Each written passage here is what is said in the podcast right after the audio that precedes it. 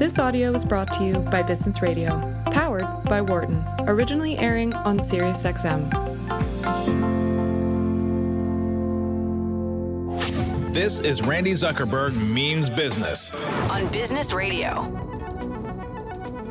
Hi, everyone. Randi Zuckerberg here. Thanks for tuning into Sirius XM 132 Business Radio.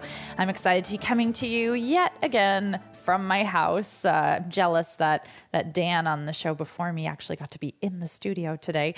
But today we're speaking about yet another um, thing in an unprecedented year. This year has really been um, just one for the history books for many reasons, and public health and safety has never been more of a priority. While research in the development of a vaccine and finding a cure for COVID has remained at the forefront of everyone's minds, there is still a strong need to strive for a cure for many other health threats that men and women all over the world face every day. One of the most prevalent is breast cancer. October is a time to raise awareness for the cause. It is one that affects so many people throughout the globe all year round. Today, I'm excited to speak with a variety of guests, all working to bring awareness to this important cause in different ways. We'll also take a look at the future of what breast cancer care will look like. Today, we're starting off the show with our new weekly segment, Tech of Tomorrow, where we look at the future of business trends and what's coming next. I am thrilled to welcome to the show our first guest, Victoria Wolodzko, Senior Vice President of Mission at Susan Komen, the world's largest breast cancer organization. Victoria, thank you so much for joining me today. Randi, thank you so much for having me. I'm excited to be coming to you from my home as well. I, I, look forward to the day when we can actually go to the office. Who would have thought, right, that we'd, we'd be so excited to do that? Uh, Victoria, tell us about National Breast Cancer Awareness Month. How many years has this been going on? A little little history lesson. So uh, we've been working on raising awareness for breast cancer for over 40 years at Susan G. Komen. We were among the first organizations that evolved uh, to bring breast cancer out of the shadows and to ask people to act against breast cancer. If I had one wish for Breast Cancer Awareness Month, is that would we we would rebrand it to be Act Against Breast Cancer Month. We have raised awareness really well, not only here in the United States, but in many countries around the world. And so now it's time to get beyond just knowing about it to actually doing something about it. So that's what we'd like to do with uh, with this month through a combination of education and sharing actual personal stories of people who are going through a breast cancer journey. We want people to take action to do something about the disease.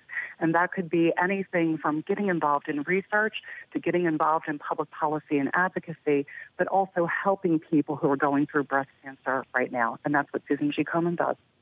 Mm.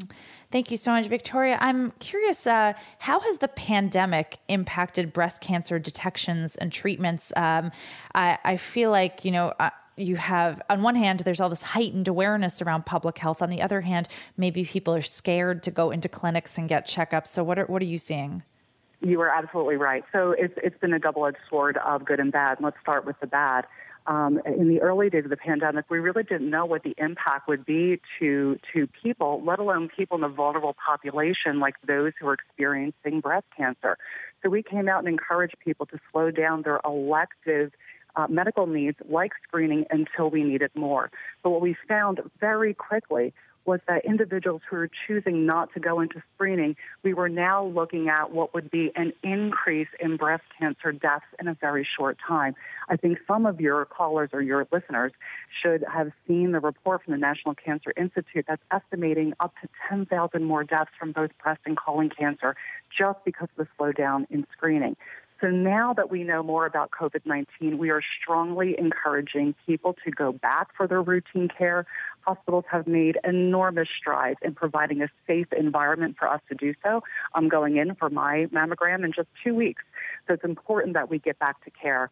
But what we're saying as advocacy organizations in breast cancer and all cancers is cancer isn't canceled. So we need people to take care of their health, continue to go back to be to be treated and to seek the care they need. The other thing that we're strongly, strongly interested in is an innovative delivery methods for healthcare, and that's where technology comes in. So I can tell you more about that if you're ready. Absolutely. I'd love to hear more. Okay, I'd love to tell you more. So we're seeing an explosion of telemedicine, you know, people being able to connect to healthcare providers in unique ways, not just on the phone, but in video technology. Interesting, Komen itself, we have gone to a fully remote work environment. We're one of the first large charities to make that decision, to take ourselves out of the offices and be able to deliver care anywhere in the world where we are. I'm calling you right now from Denver, Colorado. So we can be present for patients exactly where they are. The other thing that we're looking at is how do we deliver innovation in standards of therapy? Let's think about mammography. That's 1970s technology that has seen improvements continually over the years, right? Like we would love to get rid of that technology, but how do we make the experience better for people who go there and more effective so we can do things like reduce callbacks?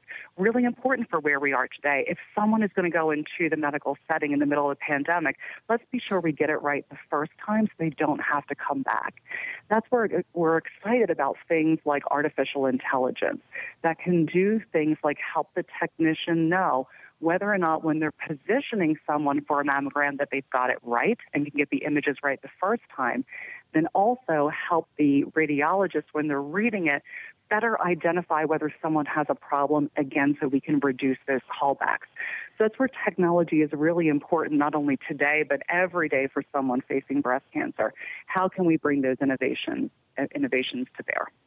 I love this, Victoria. You're completely speaking our language here on the show, talking about innovation, and um, it, it's fantastic. For anyone who's just joining us, I'm speaking with Victoria Wolodzko from Susan G. Komen, uh, the world's largest breast cancer organization. She's the senior VP of mission. Um, Victoria, I, I want to go back to one thing you mentioned. You mentioned that you were getting your own mammogram. And uh, uh first of all, I think it's so wonderful for you to, to say that. Um, you know, uh, even I feel like even you know a decade ago people would have been hesitant to say that out loud and i'm curious your thoughts on um, celebrities and influencers and people just being a little more public about their own experiences with their health and how that's affected the awareness you know, it, we do get a halo effect from celebrities talking about things in, in, in health, you know. But one thing that's really important is that when you are, when you hear about a celebrity going through a health issue, that you then take the next step to be educated about the facts, the real facts about the issue. So I'm going to talk about someone who is on the front cover of Time magazine that made the issue of having a genetic mutation, you know, in the public consciousness. And I'm talking about Angelina Jolie mm-hmm. and the BRCA gene, right? And it was great. Everyone, you know, was really interested in this idea of risk and family health history and how that was all connected to increase risk for breast cancer. But what people walked away with was, oh, I don't have to worry about that. I don't have a BRCA gene. That was not right. Everybody has a BRCA gene, and you'd be grateful because you have one. Because a person who has a working BRCA gene, that means they're being protected against breast cancer. What Angelina Jolie has is a gene that doesn't work, and that's why she's at higher risk. So it's really important when celebrities come out and raise awareness, not my favorite word this month, but when they raise public consciousness about issues, that we take that next step and get the right education so we make right decisions about our health. Now, you know, things like genetic testing, um, it, it, began with the idea of the BRCA, the breast cancer gene.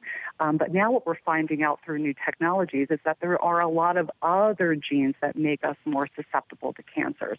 That's why we need continued research to uncover those issues so we can better inform the public about making good decisions about their health. For sure. Now, I, love you talked about uh, so many potential advances that where technology could come in. What do you think would surprise our listeners about areas where there have been a lot of advances and areas where there have not been advances?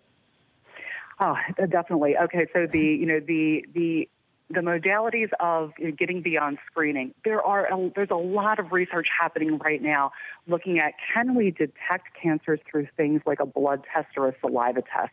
This would be the ultimate. You would never have to leave your house. We could send you a kit. You could spit into a tube and find out a lot of information about your health. We're doing research on that right now so we can give people a lot more information um, in a different way that's not so invasive or requires so much training to get that done. But that same technology can also give us clues about how are you responding to therapies. It's really important. We need new technologies to understand is the treatment actually working for you? And if it's not, can we change the therapy so it works for you uh, works for you better. So a lot of that stuff is going on right now. It sounds, you know, very Star Trekky, but it is it is happening right now. Where where we need a lot more research is in understanding why people who have done everything right. We as an organization, as a breast cancer organization, have often talked about the importance of early detection and early connection to care, but that's not the full story. There are many people who have been diagnosed with breast cancer who have done everything right, have followed all those guidelines, but unfortunately their breast cancer has outsmarted our current therapies and they have gone on to metastasize. What that means is the breast cancer has now traveled to other parts of their body. And what that means is now is that breast cancer is incurable patients who are living with metastatic disease are on treatment for the rest of their lives. They will never be cured. And we need more research and more understanding about that in order to solve that issue. And that might be very surprising for listeners to hear that for all the work that we've done in breast cancer, this one piece of the puzzle remains unsolved, and we need a lot more research. There's been some estimate that of all of the research investments in the U.S., maybe less than 10% are going to solve this very important issue. So that might be shocking. You know, there's that's the key. That's the key to solving breast cancer. So we definitely need more attention on that. For sure. Victoria, is there anything in, in this next wave of treatment that you've been uh, speaking about that you're particularly excited about, or anything for the future that, that you particularly uh, feel enthusiastic about? Well, in the time of COVID 19, we're all talking about vaccines, right? So that, you know, I talked about that there's good and bad with what's happening with, with COVID 19. Most of it bad, but some of the good, the small silver lining, is this attention on the research process, on clinical trials, and the hope and promise of immunotherapies. So, um, in the past, breast cancer wasn't seen as a candidate for a lot of immunotherapies and vaccine development, but that's changing now as, as we're learning more. So, when you see a lot of vaccine development, think about breast cancer. We're excited to see the promise of immunotherapies um, in our field, just like we are for COVID 19. For sure. Victoria, this has been so wonderful speaking with you today. I'm just, I'm so grateful for the incredible work that you're doing on behalf of people around the globe. Where can people go to learn more about you, your work, and, and everything at Susan G. Komen? So, a couple things. I'll say if anyone is ever concerned about breast cancer, you can talk to our oncology social workers at 866 GO Komen, K O M E N, and you can learn everything about us and breast cancer on www.komen.org. Fantastic. Thank you again. And uh, I agree with you. I look forward to the day that we can rebrand October to act against breast cancer instead of just uh, raising awareness for it. Thank you again for all your work. Stay safe and stay stay sane out there. yes, thank you, and thank you so much for doing this series. It's really great, and I'm glad to be part of it. Thank you. This has been our Tech of Tomorrow segment here on Randi Zuckerberg Means Business, Sirius XM 132 Business Radio. Uh, on Tech of Tomorrow, we look at the future of business trends and what's coming next. And wow, I know I learned so much. Uh, at the start of our show today about the future of breast cancer treatment and how technology, artificial intelligence, machine learning, telemedicine can really um, improve the quality of care and of treatment. For more guest interviews, check out our Wharton Business Radio Highlights podcast on iTunes and Google Play.